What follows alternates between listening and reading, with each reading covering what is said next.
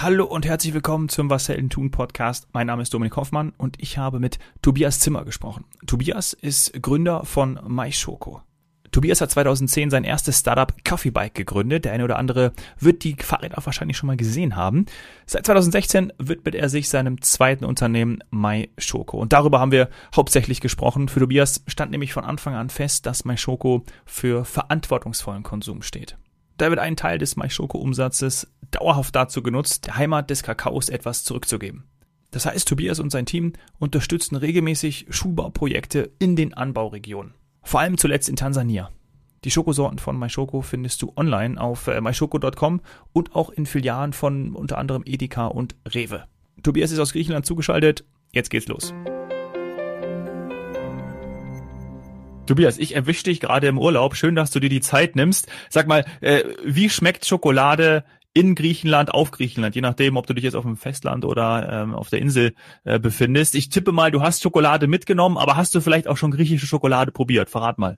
Also muss ich beides bejahen. Ich glaube, ich nehme auf alle Fälle Schokolade mit. Das ist irgendwie so eine Berufskrankheit und äh, sie schmeckt hier genauso gut wie in Deutschland, aber natürlich lasse ich mich auch irgendwie von, von ausländischen Märkte immer so ein bisschen inspirieren. Ich glaube, das ist auch eine Berufskrankheit, dass wenn man äh, in, in den griechischen äh, Einkaufsmarkt geht, äh, dass man da einfach sich das Schokoladenregal anguckt. Ja, Zu, aber wahrscheinlich nur die Schokolade, ja? Ähm, oder auch noch andere Sachen? ähm, natürlich gucke ich mir irgendwie das gesamte Produktportfolio in den äh, Lebensmitteleinzelhandel hier an. Äh, Kaffee ist natürlich für mich auch noch relevant, weil mein erstes ja. ist ja auch auf Kaffee basierend gewesen und äh, aber ich habe grundsätzlich ein großes Interesse an Lebensmitteln, deshalb gehe ich mit offenen Augen durch so einen, so einen Supermarkt. Ja. Mhm. Über Kaffee sprechen wir dann später auch nochmal. Aber vor allem ja, wenn man an Schokolade denkt, dann kommen einem ja sofort irgendwie Genussmomente in den Sinn. Ne? Also das ist ja schon irgendwie äh, was Positives. Ähnlich ja auch eigentlich bei, bei Kaffee, aber bei Schokolade vielleicht nochmal einen Ticken mehr. Das ist irgendwie, da fühlt man sich so wohlig, äh, wohlig warm, möchte ich schon fast sagen. Also das ist irgendwie, ach, Schokolade, ja, meine Schoki. Also da äh, finde ich total toll. Ähm, sag mal, die Positionierung von Mai Schoko, da strebt er ja schon aber auch eine deutlich äh, zeitgemäßere an, oder? Also vielleicht kannst du das mal so ein bisschen erklären, für was MyShoko auch steht. Genau, also wir haben ähm, eigentlich mit MyShoko probiert, ähm, zum einen eine sehr junge Brand äh, auf den Markt zu bringen. Das heißt, ähm, wir probieren äh, Sorten für das äh, kommende Jahr zu entwickeln und gleichzeitig aber auch ein relativ junges digitales Marketing. Das heißt, wir probieren die Marke digital aufzubauen, ähm, genau, und unsere Zielgruppe, würde ich sagen, ist auch etwas jünger. Das heißt, von der Markenpositionierung sind wir, ich würde sagen, so ein bisschen die jungen Wilden. Ähm, mhm. Gleichzeitig positionieren wir uns aber trotzdem ganz klar als Genussmarke. Das heißt, es gibt ja auch viele Startups, die irgendwie im Bereich Functional Food gerade unterwegs sind. Das heißt, äh, Zuckerreduktion oder irgendwie mhm. äh, Protein äh, äh, machen. Das ist auch was Tolles, aber wir sagen ganz klar, MyShoko ist eine moderne Genussmarke. Ja. Und sag mal, wo wird die Schokolade hergestellt? Ähm, wir haben einen Produzenten gefunden, ein tolles Unternehmen in, in Belgien, das uns unterstützt. Also im Schokoladenbereich ist das häufig so, dass ähm, ja, man natürlich irgendwie die Rezepturen selber entwickelt, äh, die Schokolade quasi selber entwickelt, aber produzieren lassen tut man das natürlich dann auch bei, bei äh, größeren Unternehmen, die dann große äh, Maschinen haben. Ähm, und wir haben ein tolles Unternehmen in Belgien gefunden, die halt schon eine lange Tradition haben und sich sehr gut im, in der Schokoladenproduktion auskennen. Mhm. Und von Vollmilch über Zartbitter bis hin zu so Karamell, Meersalz und Cranberry Mandel habe ich auf der Seite gesehen. Ist also von Klassiker bis nennen wir sie mal exotischeren ähm, ähm, Richtungen ist eigentlich alles vertreten, ne? Genau, richtig. Wir haben jetzt am kurzem die Minis äh, im, im Programm, das heißt ah, ja. eine mhm. 10 Gramm Täfelchen, die dann nochmal äh, eher so für den Abend mit Freunden gedacht sind, dass man irgendwas in die Mitte stellen kann. Genau, wir haben auch diesen, diesen Sommer unsere erste Limited Edition rausgebracht. Das war äh, unser Klassiker, also unser Bestseller Karamell Meersalz, aber dann in Form einer weißen Schokolade. Die ist jetzt gerade aktuell in den Märkten und wird in unserem Online-Shop ähm, verkauft. Genau, also so probieren wir uns äh, immer an, an, an neuen Themen quasi aus. Mhm. Ich habe gelesen, dass gerade die Sorte weiße Karamell Meersalz hat auch schon einen Innovationspreis gewonnen, ne? sogar vor dem Launch. Was, was, wie, wie kam da, wie kam das zustande? Genau, wir haben den Sweetie Award gewonnen im Bereich der Tafelschokolade. Das ist ein sehr anerkannter Preis in der Süßwaren Industrie und ja, die Jury hat uns dafür gelobt, dass wir quasi einen Trend, äh, ja, den wir mitgesetzt haben mit Karamellmeersalz, konsequent weitergeführt haben und weiter gedacht haben ne? und daraus quasi eine Sommersorte mit der Karamell-Meersalz weiße Schokolade gemacht habe. Und ich muss sagen, äh, ich finde die Schokolade selber richtig gut. das Problem ist, wenn ich abends länger im Büro sitze und dann äh, oh, oh. Karamell-Meersalz aufmache, dann ist die ganz schnell weg und 180 Gramm ist das dann relativ viel. Ja. Den Sweetie Award, das muss ich mir auch merken. Äh, vielleicht schaffe ich auch mal irgendwie da mal was äh, anzumelden, was einzureichen. Das hört sich großartig an. Äh, hast du eine Lieblingssorte? Kann man das irgendwie überhaupt sagen? Ja, das schwankt bei mir auch. Ähm, Im Moment ja. muss ich wirklich sagen, ist es äh, die weiße Karamell Meersalz, weil wir sie natürlich auch gerade erst auf den Markt gebracht haben und mhm. äh, da viel Arbeit reingeflossen ist und dann ist es auch so ein emotionales Thema. Äh, sonst esse ich sehr gerne Brezel Brownie. Das ist also wenn ja. es gerade nicht Sommer ist, dann hätte mich jetzt, glaube ich, im, im Winterinterview, dann wäre es wahrscheinlich Brezel Brownie gewesen. Okay, ja, ich äh, verlinke alles, gerade auch zum Online-Shop und dann äh, könnt ihr mal, liebe, liebe Zuhörer, da gerne mal bestellen und auch probieren. Ähm, und äh, da sind wir auch schon beim Punkt. Ihr habt natürlich einen Online-Shop und du hast ja auch gerade erwähnt, dass es ja auch im Handel ist. Ne? Also wie, wie sind da die Vertriebswege? Also ihr verkauft nicht ausschließlich über euren Online-Shop auf myshoko.com, sondern seid auch dann im Handel vertreten. Sehe ich das richtig? Genau, wir fahren eine zweiteilige Strategie. Also zum einen äh, probieren wir einen sauberen E-Commerce äh, aufzubauen, um halt auch wirklich mit unseren Kunden zu interagieren, wirklich zu verstehen, was äh, die Kunden äh, sich wünschen äh, und auch wirklich zu wissen, äh, wer denn unsere Schokolade kauft, wie alt die Leute sind, wo die wohnen. Äh, teilweise probieren wir auch mit News Newslettern und Umfragen wirklich mit den Kunden in Interaktion zu treten und zu fragen, hey, habt ihr irgendwie coole Ideen für neue Sorten? Was wollt ihr? Zum anderen äh, sehen wir den Lebensmitteleinzelhandel aber als starken Partner an. Natürlich äh, im Bereich der Tafelschokolade. Das sind jetzt gerade nicht riesengroßen Warenkörbe. Das heißt, sowas mhm. wird natürlich sehr gerne äh, auch im, im Lebensmitteleinzelhandel gekauft. Deshalb äh, freuen wir uns auch, dass wir da starke Partnerschaften haben. Ja. Mhm. Und wo, wo könnte ich jetzt, wenn der ein oder andere Hörer ähm, Hamburg, Berlin, München, ähm, wo, wo finde ich die, in welchen Läden? Wo kann ich da hingehen?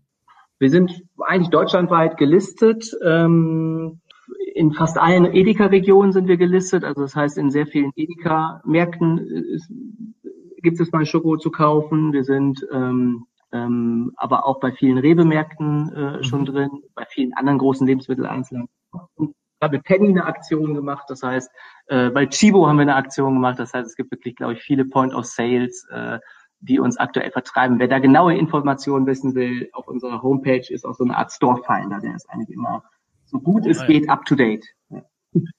Sehr gut. Dann äh, wissen wir schon mal, wo wir da, wo wir da suchen können und und äh, MyShoko finden können. Äh, sag mal, was mich noch interessiert, äh, vielleicht Anschluss an diese Frage, welche Marketinginstrumente denn super gut funktionieren, beziehungsweise für euch gut funktionieren?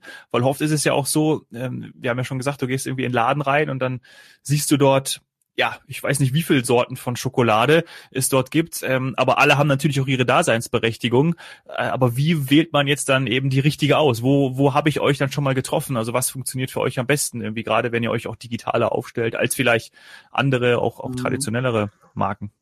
Also erstmal muss man sagen, dass wir natürlich die ganz normale klassische Marketing-Klaviatur spielen, ne? also von Social über äh, Google AdWords äh, und so weiter und so fort. Ähm, aus meiner Sicht ist allerdings gerade im Bereich der Lebensmittel und der Marken ähm, der Content und der Inhalt halt extrem wichtig.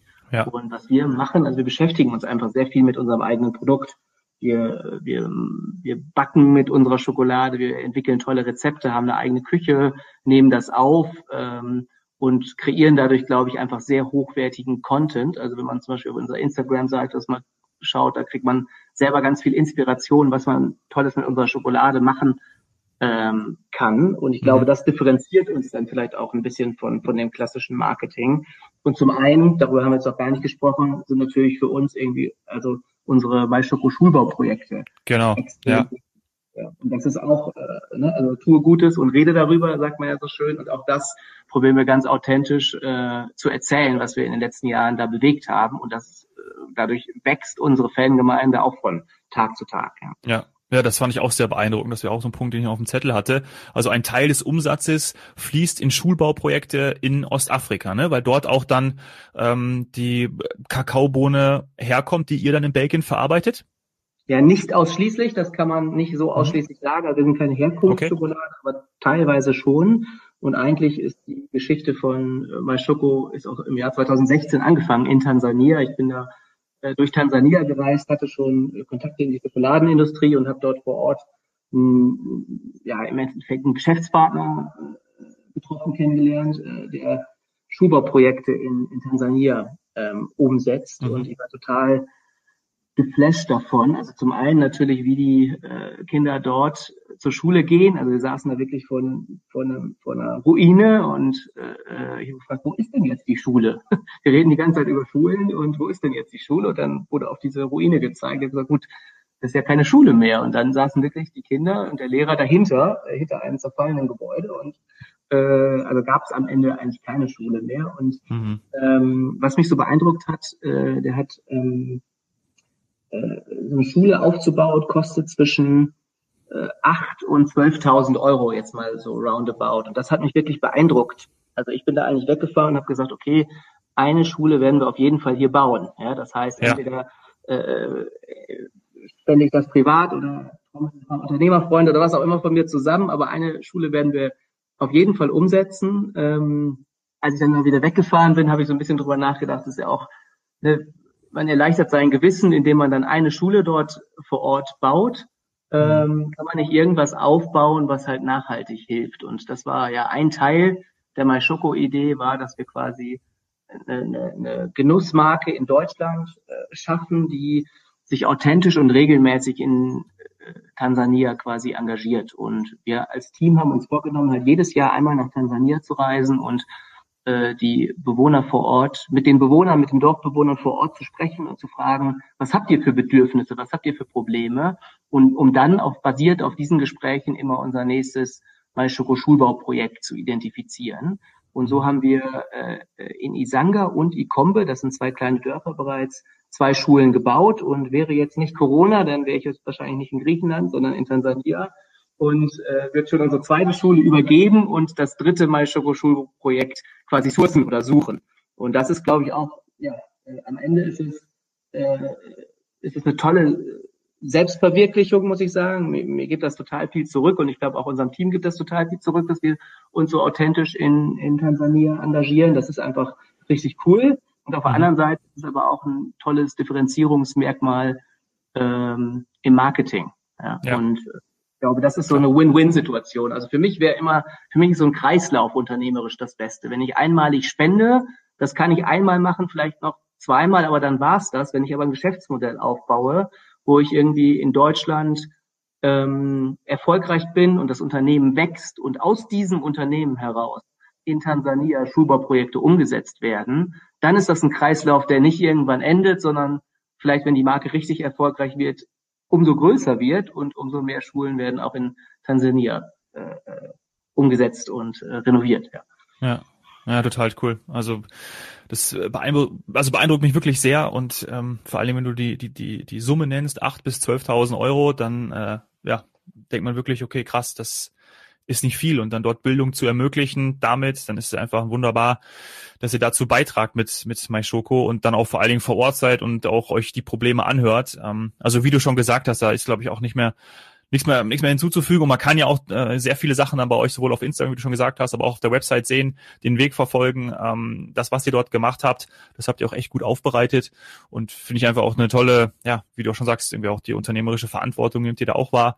Ähm, ist dann auch so, weil wir haben am Anfang auch über Kaffee gesprochen und äh, ist dann irgendwie vom, vom, weiß nicht, von der Kaffeebohne zur Kakaobohne, ist es dann irgendwie nicht mehr weit oder wie kam da der, der Zusammenhang? Ähm, weil es mich natürlich auch sehr, sehr interessiert, weil, ähm, wie gesagt, MyShoko ist ja nicht deine erste Unternehmung. Du hast äh, 2010 etwas an den Start gebracht, was glaube ich viele schon gesehen haben. Ich nämlich auch, weil als ich das nämlich dann gegoogelt habe, habe ich gesagt, ey, so ein Kaffee-Bike, das habe ich schon gesehen, auch bei Events, bei, bei äh, ich glaube sogar, ähm, ich war mal in Herzogenaurach bei, bei Puma einkaufen und äh, da stand ein Coffee-Bike davor. Also ähm, es ist ja ein Franchise-System, oder? Wenn ich richtig bin? Ja, richtig, genau. Und wahrscheinlich äh, genau, kann man da eben auch dann äh, deutschlandweit, ich weiß gar nicht, du wirst es gleich ein bisschen was dazu sagen, aber entsprechend sich so ein, so ein, so ein Coffee Bike ähm, ja als als eigenen als eigenes als eigenen äh, Geschäftsbereich dann dann ähm, zulegen und dann entsprechend äh, vor den Orten aktiv sein. Aber ich habe schon echt bei bei Events auch mal in Kassel gesehen, weil ich bin äh, gebürtiger Nordhesse und eben Puma. Also diese zwei äh, Orte, diese zwei Situationen fallen mir ein, wo ich schon mal ein Kaffeebike gesehen habe und ähm, fand ich natürlich total cool. Also ähm, also vielleicht zurück zur Frage, bevor ich mich hier verhaspel, ähm, von der Kaffeebohne zur Kakaobohne, das habe ich mir irgendwie so gestellt. Ist es irgendwie nicht weit? Also erklär mal den den Zusammenhang. Äh, vielleicht hat das ja auch dann irgendwie was mit mit mit Afrika zu tun. Ich weiß es nicht. Ähm, das habe ich mir so zusammengereimt, aber erzähl mal bitte, Tobias. Ja, also äh, es freut mich natürlich, wenn du quasi die die Brand kennst. Das ist ja immer irgendwie der, ja. das Ziel am Ende. Ne? Das ist äh, ja. also Coffee Bike habe ich 2010 ähm, nach dem Studium direkt gegründet. Das war so das erste Startup. Äh, wir sind eigentlich komplett, wie man so schön sagt, gebootstrapped gewachsen. Das mhm. heißt, in den ersten ein, zwei Jahren wirklich irgendwie äh, Kaffees, äh, also Coffee Bikes entwickelt, zusammengeschraubt, selber viel Kaffee verkauft, die Prozesse dokumentiert, überlegt, ne, wie, wie kann man daraus, äh, also wie kann man daraus ein Geschäftsmodell entwickeln, was funktioniert. Ähm, dann irgendwann ins Franchising gegangen und ich glaube so 2013, 2014, äh, 2015 waren dann sehr, sehr starke Wachstumsjahre. Also mittlerweile ist Coffeebug echt eine erfolgreiche mittelständische Firma, die mhm. 250 Coffeebikes, also mit Franchise-Partnern zusammen betreibt. In Summe ja. haben wir 190 Franchise-Partner im Netzwerk, ähm, mhm. die erfolgreich äh, mobile Coffeeshops äh, betreiben. Ne? Der, es gibt Franchise-Partner, ja. die ein Coffeebike betreiben und der größte Franchise-Partner hat acht, acht äh, genau. Und ja. Äh, eigentlich, ich glaube, 2016 war dann so ein Schritt, also hat das Unternehmen ist echt wirklich stark gewachsen. Ich hatte sehr, sehr, sehr viel zu tun und sehr viel Stress und da habe ich mir dann äh, so eine kleine, was heißt Auszeit genommen, aber bin ein bisschen rumgereist und genau auf dieser ähm, Reise nach Tansania äh, ja, bin ich dann äh, mehr und mehr in die in die Schulbauprojekte gestoßen. Ja habe mich mit den, mit, den, mit den Herren da vor Ort sehr viel ausgetauscht und habe dann auch relativ schnell meinen, meinen Trip abgebrochen und habe gesagt, okay, lass uns das, also Kontakte in die Schokoladenindustrie gab's, deshalb lag das am Ende irgendwie, kam wie es häufig so ist, eins zum anderen und dann äh, geht es einfach nur noch ums Machen und äh, darin bin ich ganz gut, nicht so viel nachzudenken, sondern einfach umzusetzen dann. Ne? Und du bist auch nach wie vor Geschäftsführer von äh, Coffee Bikes, ne? Genau, genau, genau. Also von, mittlerweile habe ich einen einen angestellten Geschäftsführer äh, äh, mir dazugeholt, einfach mit sehr viel Erfahrung, der mich unterstützt, auch damit ich unter anderem äh, MySchoco weiterentwickeln kann. Und das äh, bringt natürlich äh, äh, auf der einen Seite eine gewisse Entlastung und auf der anderen Seite die Möglichkeit, jetzt auch irgendwie das, das neue Idee MySchoco richtig voranzubringen. Mhm. Ich habe gesehen, dass du einen MBA gemacht hast. Hast du das berufsbegleitend gemacht oder direkt ähm, nach irgendwie nach dem Erststudium oder wie, wie, erzähl mal dazu was, weil das glaube ich auch mal ganz interessant, wie man sich so bildet, wie man zu einem, man du hast ja schon zwei erfolgreiche Unternehmen gegründet und äh, ist da sehr, sehr stark ambitioniert und auch unterwegs. Ähm, für uns auch immer interessant zu erfahren, wie so dein Weg dahin war. Ja, ähm, das war eigentlich ganz lustig. Ich habe ähm, ähm, an der, also an, an der HHL in Leipzig studiert. Das ist eine Uni, die auch sehr auf Entrepreneurship äh, fokussiert ist. Und ja, ich hatte viele irgendwie äh, erfolgreiche Gründer in den Semestern über mir und war dadurch natürlich inspiriert. Ähm, und an der HL ist es so, dass man auf jeden Fall ein Auslandssemester äh, machen muss. Und in den USA war ich schon im Grundstudium und deshalb bin ich dann äh, nach Südkorea gegangen. Das war ein sehr exotisches Ziel. Äh, und das war eine, eine tolle Uni, mir hat sehr viel Spaß dort vor Ort gemacht. Und äh, ich war ein halbes Jahr da und habe dann aber relativ schnell gemerkt, dass ich quasi der, dass ich im MBA-Kurs eingeschrieben bin und ähm, dass äh, dieser das ganze MBA-Programm eigentlich auch nur ein Jahr dauert mit anschließender MBA-Thesis und dann habe ich mich quasi dazu entschieden, warum bleibe ich dann nicht einfach noch ein halbes Jahr länger in Südkorea? Das macht mir ohnehin viel Spaß und schreibe noch meine MBA-Thesis so dass ich das ja. im Prinzip äh, im, im, im Rahmen meines Hauptstudiums gemacht habe. Ja. Also Ah, stark. Das ist ja auch äh, ein guter Move. Gibt es in ja. Südkorea auch guten, guten, guten Kaffee und gute Schokolade? Ja, ja das, äh, also da musste man sich als, als Europäer schon äh, dran gewöhnen. Das waren ganz, einfach ganz andere äh, Lebensmittel. Das ist natürlich irgendwie auch eine andere Sprache und eine andere Schriftzeichen. Das heißt, wenn man da ins Restaurant gegangen ist, es war schon schwierig, äh, das zu bestellen, was man am Ende auch wirklich äh, wollte. Aber auch daran gewöhnt man sich. Also ich glaube, dass, äh, dass, dass wenn man da ein bisschen lebt, dann, dann, dann versteht man auch, was man bestellen muss und was irgendwie Besonderes in dem Land gibt, wo man vielleicht einen Bogen drum machen sollte. Ja. Verstehe. Ähm, sag mal, wo geht's denn hin mit MyShoko? Ist jetzt im, im Dachmarkt oder Deutschland Dach der, der, der Hauptmarkt, der Hauptverkaufsschwerpunkt äh, und ähm, wo wollt ihr, wo wollt ihr noch hin? Kann man, du bist ja wahrscheinlich, so wie ich dich jetzt kennengelernt habe, die letzten 20 Minuten da auch entsprechende Pläne haben für äh, Skalierung, Expansion. Erzähl, erzähl da zum äh, Abschluss bitte nochmal was dazu.